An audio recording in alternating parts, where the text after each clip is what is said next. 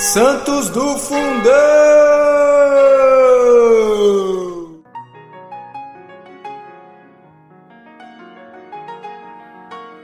Olá, amados! Hoje nós vamos conhecer a história de São Mauguille, confessor.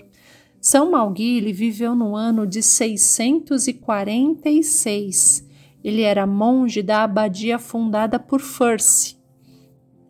Quando São Furse deixou a Irlanda, Mauguille o acompanhou. A morte desse mestre fez com que São Mauguille buscasse se refugiar de uma maneira mais íntima e mais reservada. São Mauguille ansiava pela perfeição e logo concebeu a ideia de partir para o deserto, para um lugar menos povoado. Um dia ele teve um sonho, no qual o anjo lhe apareceu e o guiou para um lugar que ele nunca tinha visto. O anjo disse que ali ele deveria fixar-se.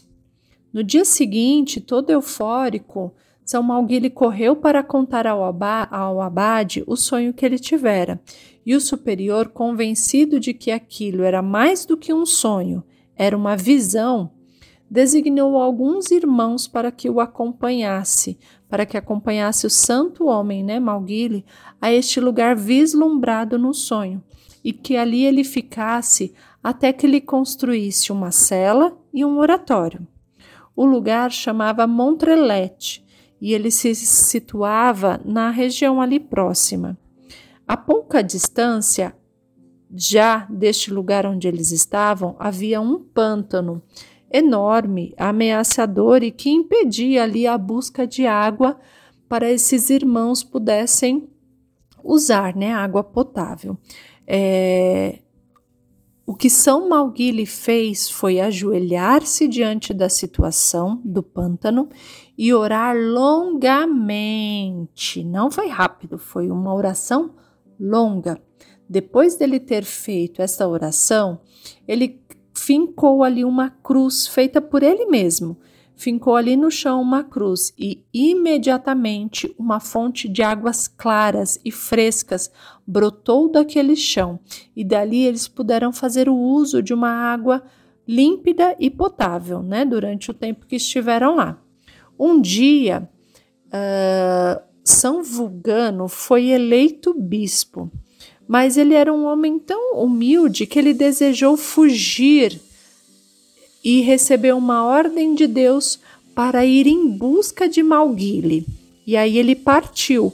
Vulgano pegou um bote, embarcou numa praia sem piloto e ele foi dar nas costas da França, exatamente onde estava situado São Mauguille.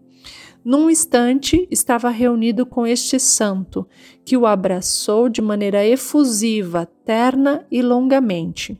Juntos, esses dois bons homens santos viveram por longo tempo, fazendo as graças e as maravilhas de Deus naquele lugar, e Mauguille partiu no dia 30 de maio de 685.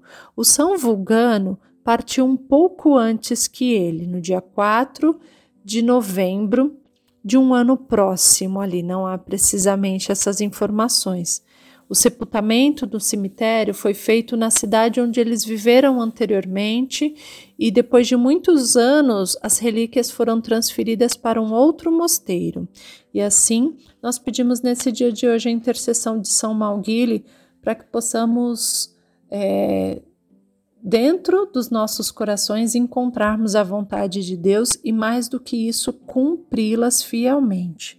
São Mauguille, rogai por nós.